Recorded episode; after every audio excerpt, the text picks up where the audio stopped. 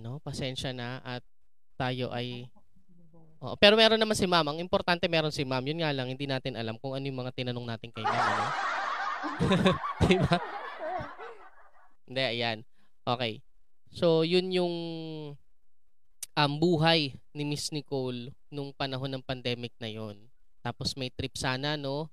Kaso, ito nga, dumating ang pandemic na to. Tapos, before freelancing, Miss Nicole, ano yung pinagkakaabalahan nyo? May work po ba kayo? Nag-work ba kayo sa corporate nung mga time na yon?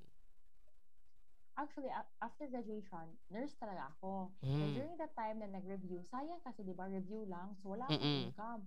So sayang din naman yung time. So yung ginawa ko, nag-apply ako online. Mm-mm. Hindi ko siya Upwork before. Naging ano ako, data entry, naging writer.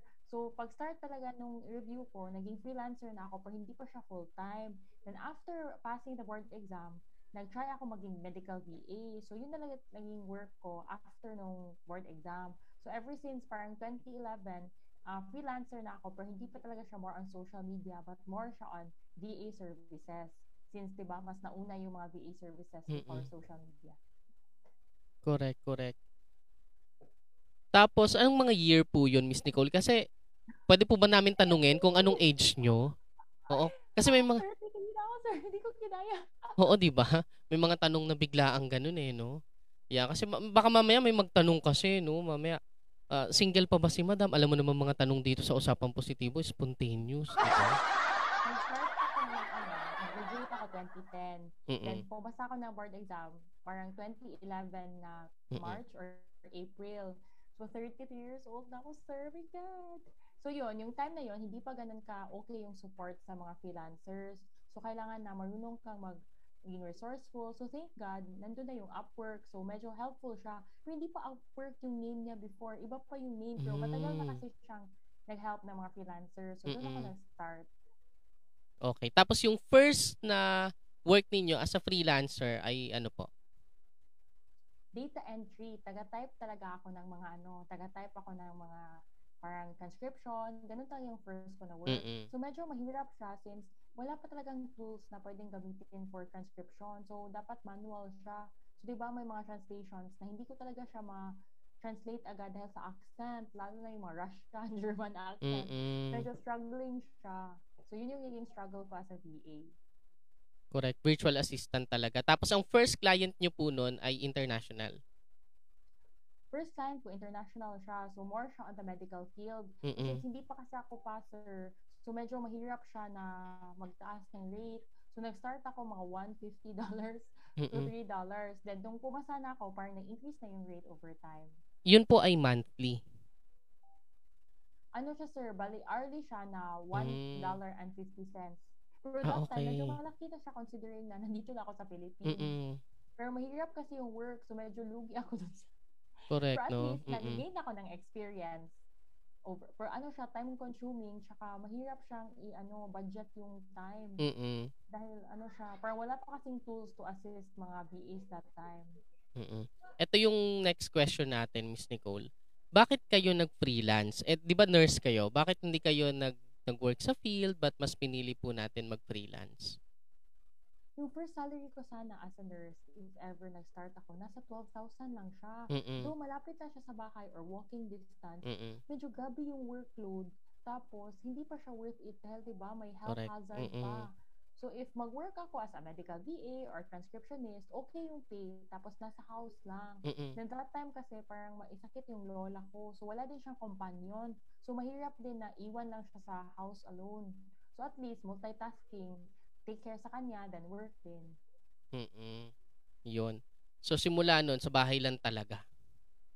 Sa bahay lang talaga, sir. So, Mm-mm. okay lang din naman. At least productive. And then, pwede tayong mag-help sa mga activity sa bahay, di ba? Siyempre, Mm-mm. yung bahay, hindi din siya pwede walang tao whole day. Correct, correct. at least, nandun ako taga, ano, support. Mm-mm. Ano yung pinaka-challenging na part po ng pagiging freelancer? Yung nag-chika ko sa'yo, sir, yung delayed yung payments, so may contract tayo, may mga job orders, may discovery call, may lahat ng documentation. May iba talagang clients na marami silang reason bakit hindi sila nagbabayad. Which is painful for us kasi 'di ba kailangan natin ng mga tools na kailangan din nating bayaran monthly para maka-perform tayo sa work. Correct. And uh, regarding compensation, kung okay lang pong tanungin ha, magkano ang ang range lang, ang range ng kinikita nyo ngayon as a freelancer? Sa isang buwan? Actually, sir, dep- depende siya sa transaction. Mhm. Kasi kasi tumatanggap ako ng mga web development na mga activities, web design, tapos content programmer. So, nasa parang 6 to 7 digits na siya. Since Mm. yung mga programming work, medyo mahirap kasi siyang i-perform. So, if di din tayo pwedeng mag-charge ng medyo mura, Correct. kasi yung mga errors, di ba? Mag-consume yun ng time. Excess Mm-mm. na yun siya sa monthly, uh, hourly na rate, if ever.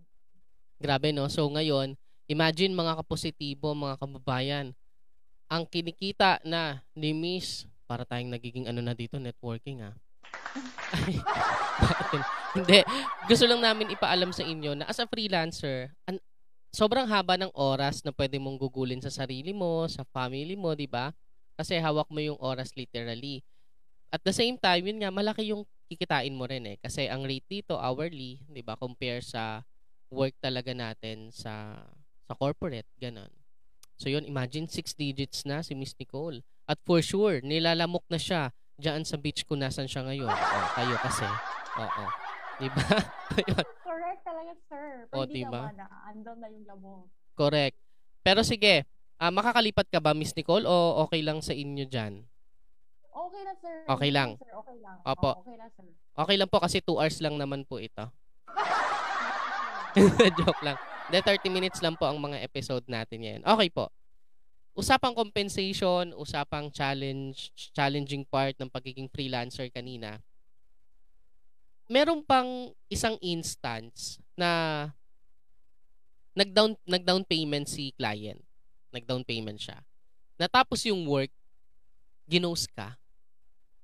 Na-try ko, sir, sa writing Mhm. job. Na-try ko yan, sir, sa writing Mm-mm. job ko. Okay, pero actually, kahit hindi na siya magbayad dun sa balance, okay lang naman kasi Mm-mm. pwede siyang gamitin for portfolio. Yung sayang lang is, sa time na nag-research, Correct. sayang yung time ko sa pag-research, sa Mm-mm. pag-create ng writing. Pero on my end, okay lang. At least part na lang siya ng portfolio. Pero masakit lang siya, di ba? Kasi parang hindi siya nag, ano, nag-deliver na kanyang promise. So, Mm-mm. Correct. Pag-usapan natin yung yung business niyo po. Yung hotel. Nag-vlog. Oo. Nag-vlog ako, sir. Hindi pero yun, Sorry. paano paano kayo nagsimula? Paano kayo nagsimulang itayo yung business na to? Actually, sir, family business namin yan. Oh, And then, okay. nag-open kami ng ibang branch sa in another city. So, Mm-mm. hindi siya natuloy dahil sa pandemic.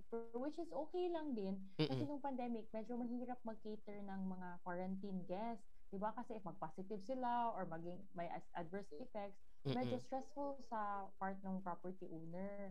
But thank God, dahil sa parang naging okay na yung pandemic, naka-open na din kami. So, isa Mm-mm. din siya sa mga reason why gusto ko maging freelancer para may time pa din ako mag-multitask sa iba ko pang pwedeng gawin na work.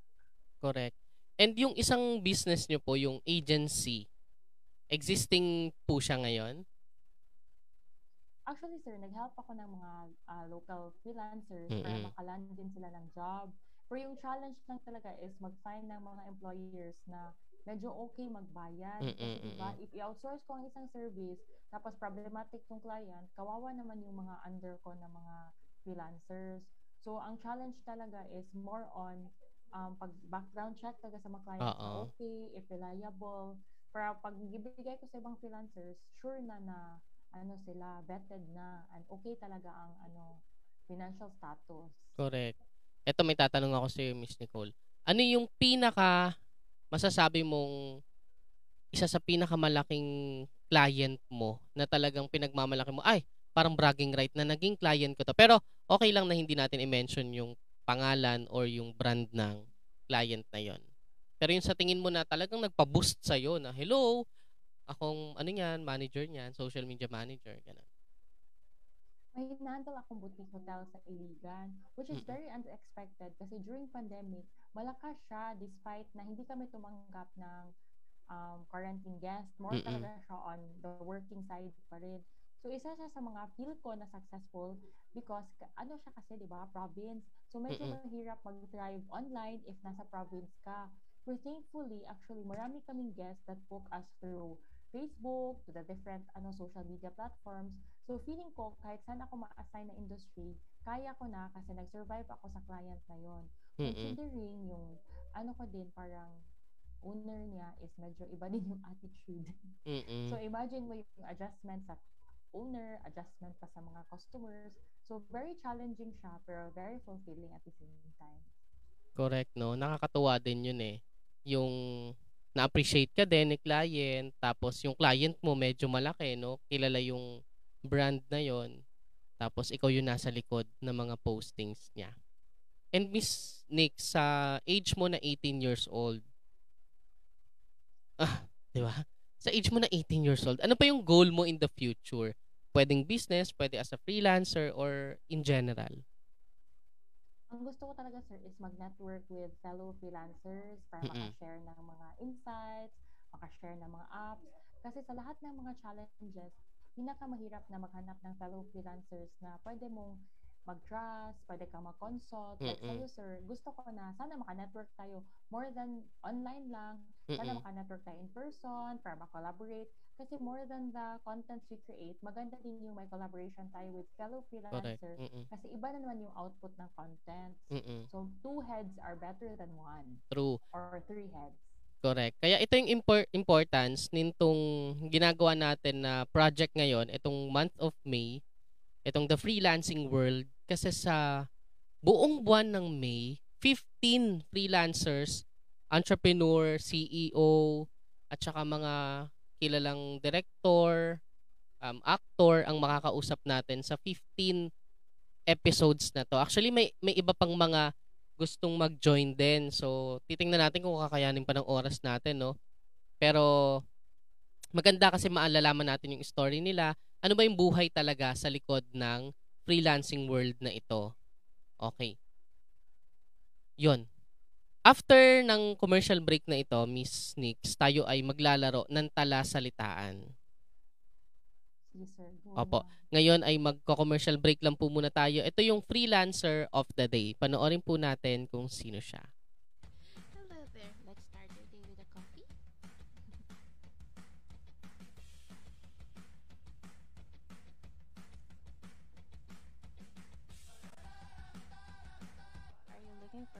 Social media manager with the skills, graphic design, content creation, audio and video transcription,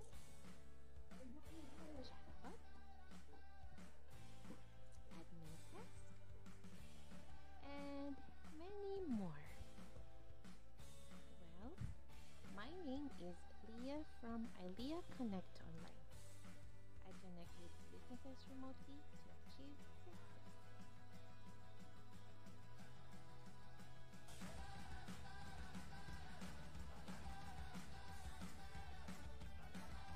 Alright, so yun po si Miss Lia Bobadilla. Classmate ko po siya sa nagtapos na Digital Jobs PH training under ng DICT. So yun, si Miss Lia ay nag-offer ng iba't ibang social media services po. You can browse her social media accounts. Type nyo lang po Lia or Leia Bobadilla.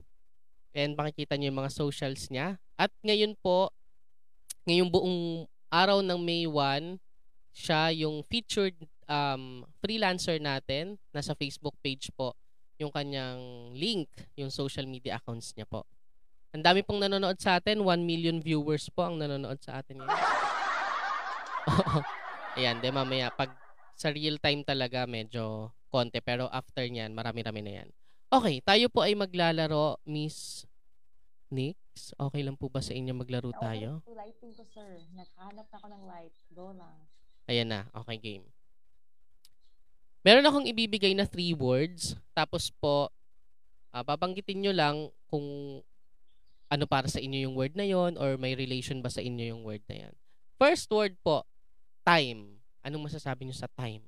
Time is gold. Time is gold. Ang bilis, no? Parang Tito Boy Abunda. Ito, naka-ready na nga yung mga index card ko eh. Lights on, lights off. Chocolate. Ay. Okay po. Next natin, experience. Experience is the best teacher. Iba talaga. Okay. Itong next natin na term, hello hotel. Is my inspirational project. Ayun, no? Ang ganda. Ito yung nabanggit nyo po kanina na family business, di ba po? Yung Hello Hotel. Yes, sir. Opo. Wait lang, parang nawawala ako. Yon. Ah, sige, sir. Go lang, go lang. Ayan, hello. Oo, ganyan po talaga pag live, no? Mm-mm. Nung kausap ko rin si Miss Ayan, si Miss Roche last time. Nagkakaproblema din. Okay po. Dahil ito po ay 30 minutes na usapan lang naman po, 30 minutes lang naman po ito. Hindi natin patatagalin ang ang oras ni Miss Nicole, no? Ano yung mga gusto nyong i-advise or tips na pwede nyong sabihin sa mga aspiring freelancers po? Mag-train talaga, sir. Mag-train, mag-practice, then mag-network. Iba kasi yung nakapra- naka-train ka, then naka-practice, and then may contact ka din sa ibang freelancer. So, mas marami kang tips na mag-get sa kanila. mm And para naman po doon sa mga nangihina na na mga existing freelancers na gusto na mag-give up, nahihirapan na. Ano po ang gusto nyong sabihin sa kanila? Very challenging talaga, sir, ang paghanap ng clients. Mm-mm. So, more than the paghanap ng clients, mas challenging yung pag-select ng mga clients na okay. So, yung best tip is mag-network para makaget ka ng mga referrals. Kasi sometimes, if referral siya, mas reliable siya in terms of payments, in Mm-mm. terms of delivering ng mga requirements. So, yun talaga, network and find friends in the same industry or niche. Mm-mm. Pero il- ilang years na po ulit kayo as a freelancer, Miss Nix? Nag-start ako 2011, pero Mm-mm. yung social media services, 2015 pa. Mm-mm. So medyo More matagal na. Oo. S- Let, let's say seven years no sa social media services na yan. Sa seven years po na iyon, meron na po ba kayong mga experience na naka-collab nyo? Naka-collab nyo, tapos bigla kayong iniwan sa ere? More ako, sir, na hindi talaga siya nag-iwan, Mm-mm. na siya nag-finish ng work, tapos hindi din siya nag-open ng mga messages. Then after ilang days, mag-respond ulit siya na may mga ga- ganap daw siya something na parang nagka-problem sa family. So, ewan ko if in a way na ghost ba siya or ayaw na lang i-continue yung work. So, more Mm-mm. talaga na dapat hindi mo friend muna yung kakolab. More lang talaga siya on work, ano, transaction. Mm. Kasi friend, 'di ba, parang nawawala na yung proper na parang bo- align between sa friendship and sa work. Mm-mm. Ayan. Oo. Ayun. Miss Nicole, ano yung gusto mong sabihin sa mga nanonood sa atin ngayon, in general, ganyan? Baka may mga nanonood sa atin dito na entrepreneur na gusto ring mag-avail ng services nyo. Go tayo sa plug-plug. Ayoko na magpa-avail, sir, na trauma na ako sa mga nagbabayad. Kaya ako ang mag upskilling para by Mm-mm. next time na mag-offer ulit ako ng mga services, medyo smarter na ako sa pag-select ng mga clients. Kasi yung mga problematiko na clients, yung mga new entry, So, yung mga previews or ongoing, medyo okay sila. So, for Mm-mm. me, better na selective tayo in choosing clients more than the rates for yung na-deliver talaga nila yung kanilang promise in terms of payment, in terms of work coverage. Kasi may iba din na ang daming pinapa-work, hindi nakasama sa contract. So, Mm-mm. dapat talagang magtanong, tsaka mag-research or Mm-mm. updated. Correct. Ayun. Tapos ngayon po, Miss Nicole, ilan po ang clients nyo na hinahandle ngayon? Currently, sir, may five talaga akong full-time Mm-mm. na client na everyday pin-update. May Mm-mm. five din ako na part-time lang siya. Pero more talaga na ako nag-focus sa five na full-time. Kasi yung five ko na part-time, dun ako nagkaka-problem sa payment or Mm-mm. pa iba-iba yung coverage ng work. Tapos masakit din na always tayong, di ba, nagsasabi ng mga reminders. Mm-mm. Kasi nasa contract naman siya. So, dapat alam na nila yung coverage ng work. Mhm, mhm. Ako curious lang ako, Miss Nix, no? paano niyo paano niyo ginagawa yung time management niyo? Paano yung pagising niyo ng umaga and so on? Paano yung schedule niyo in a day? Actually, sir, for night shift ako nag-work kasi mm. diba more siya on the programming and developing side. Mm-mm. So, kailangan ko night time para mas uh, parang mas peaceful yung environment. So, nag-start ako mag-work mga 11 to 7. Mm-mm. Then, tulog. Then, by 12, doon ko na inaayos yung mga postings, mga watch postings, mm. mga graphic design. Kung minsan, naka-idea ako from you na pwede din pala i-outsource yung mga graphics. Mm-mm. Diba? Yun yung time consuming. So, if my graphics designer, mas Mm-mm. faster yung work. Correct. Since content na lang yung iisipin or captions na lang. Mm-mm. Kasi yung graphics, mahirap siya. Then, time consuming yung pag-create. True. At Yun talaga siya. ma- sa mga nanonood sa mga kapositibo natin dyan, meron TikTok ha, si Miss Nicole. Kung gusto niyo i-follow si Miss Nicole ha. Wala. Oo. Wala, sir. Correct. Ipo-post natin yung mga social media accounts ni Miss Nix sa ating page no mamaya. Ipipin natin 'yan sa episode na ito. Ipipin natin yung comment na 'yon. And ayun, baka may gusto pa po kayong i-invite sa mga ano nyo, ma- manood ng mga ibang mga accounts ninyo or meron pa ba kayong future na project, Miss Nix? Currently, sir, nag-focus talaga ako sa mga iba't ibang launching ng mga products. Mm-mm. So, wala muna akong mga masyadong online activities. Maybe after June na. Pero at least, Mm-mm. masettle ko din yung mga current na work. Kasi baka ma-compromise yung quality. Kasi ang dami kong sinasalihan activities. So, may ongoing na akong graduation for mga iba't ibang scholarship na sinasalihan ko per June pa siya and August. So, focus muna para makahabol sa graduation. Oo, grabe ang sipag, no? Hindi na uubos talaga yung yung knowledge, kumbaga. Nandyan at lang nandyan. talaga, sir. And Correct. basa-basa. Mm-mm. At Basa im- din sa mga post mo. Para ma-inspired sa mga morning ano reminders. oo. At saka napaka-importante na kung may may free no, kung may free naman ang DICT, ang Digital Jobs PH may mga free ah, free workshops sila, free training, free webinars. Atenan natin ang atenan kasi marami talaga tayong matututunan. At sa mga darating na panahon na araw, magkakaroon ng collaboration. Kapag may na-meet ka, halimbawa kami ni Miss Nix, o pwede kong invite si Miss Nix ng magkaroon kami ng webinar. Tapos siya yung magtutok no, sa kanyang expertise. Yung mga ganung bagay, dahil nagkaroon kayo ng friendships, no, aside from relationship, pwede yung ano, gawin yun, no, as um, para makatulong sa ibang tao. So, yun. Before natin before tayo mag nabubulol ako, no? Bakit gano'n? Oo. Before tayo magpaalam kay Miss Nicole, mabilis lang, no? Ang bilis lang ng kwentuhan natin. Ganun lang 30 minutes lang tayo for today's video. Yan. Before natin i-end si Miss Nicole, i-plug po natin yung susunod na guest natin at hindi po ito next week, bukas po.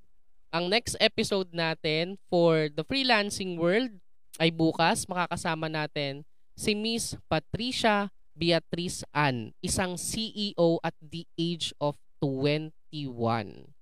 So tatanungin natin siya, paano siya naging CEO sa age niya na yon at bakit siya nag-freelance? 'Di ba? Ayan si Miss Patricia Beatrice Ann, makikita natin sa screen ninyo. Siya ang makakakwentuhan natin bukas ng alas 4 ng hapon. 'Yon. So Miss Nicole, maraming maraming salamat po sa sa oras po ninyo. Maraming salamat po sa pag inspire sa ating mga kapositibo, sa ating mga viewers, at sa ating mga tagapakinig sa Spotify, Apple Music, at iba't ibang podcast platforms. Meron po po ba kayong mga last say sa ating mga viewers? Happy learning lang, sir, and happy networking. Correct.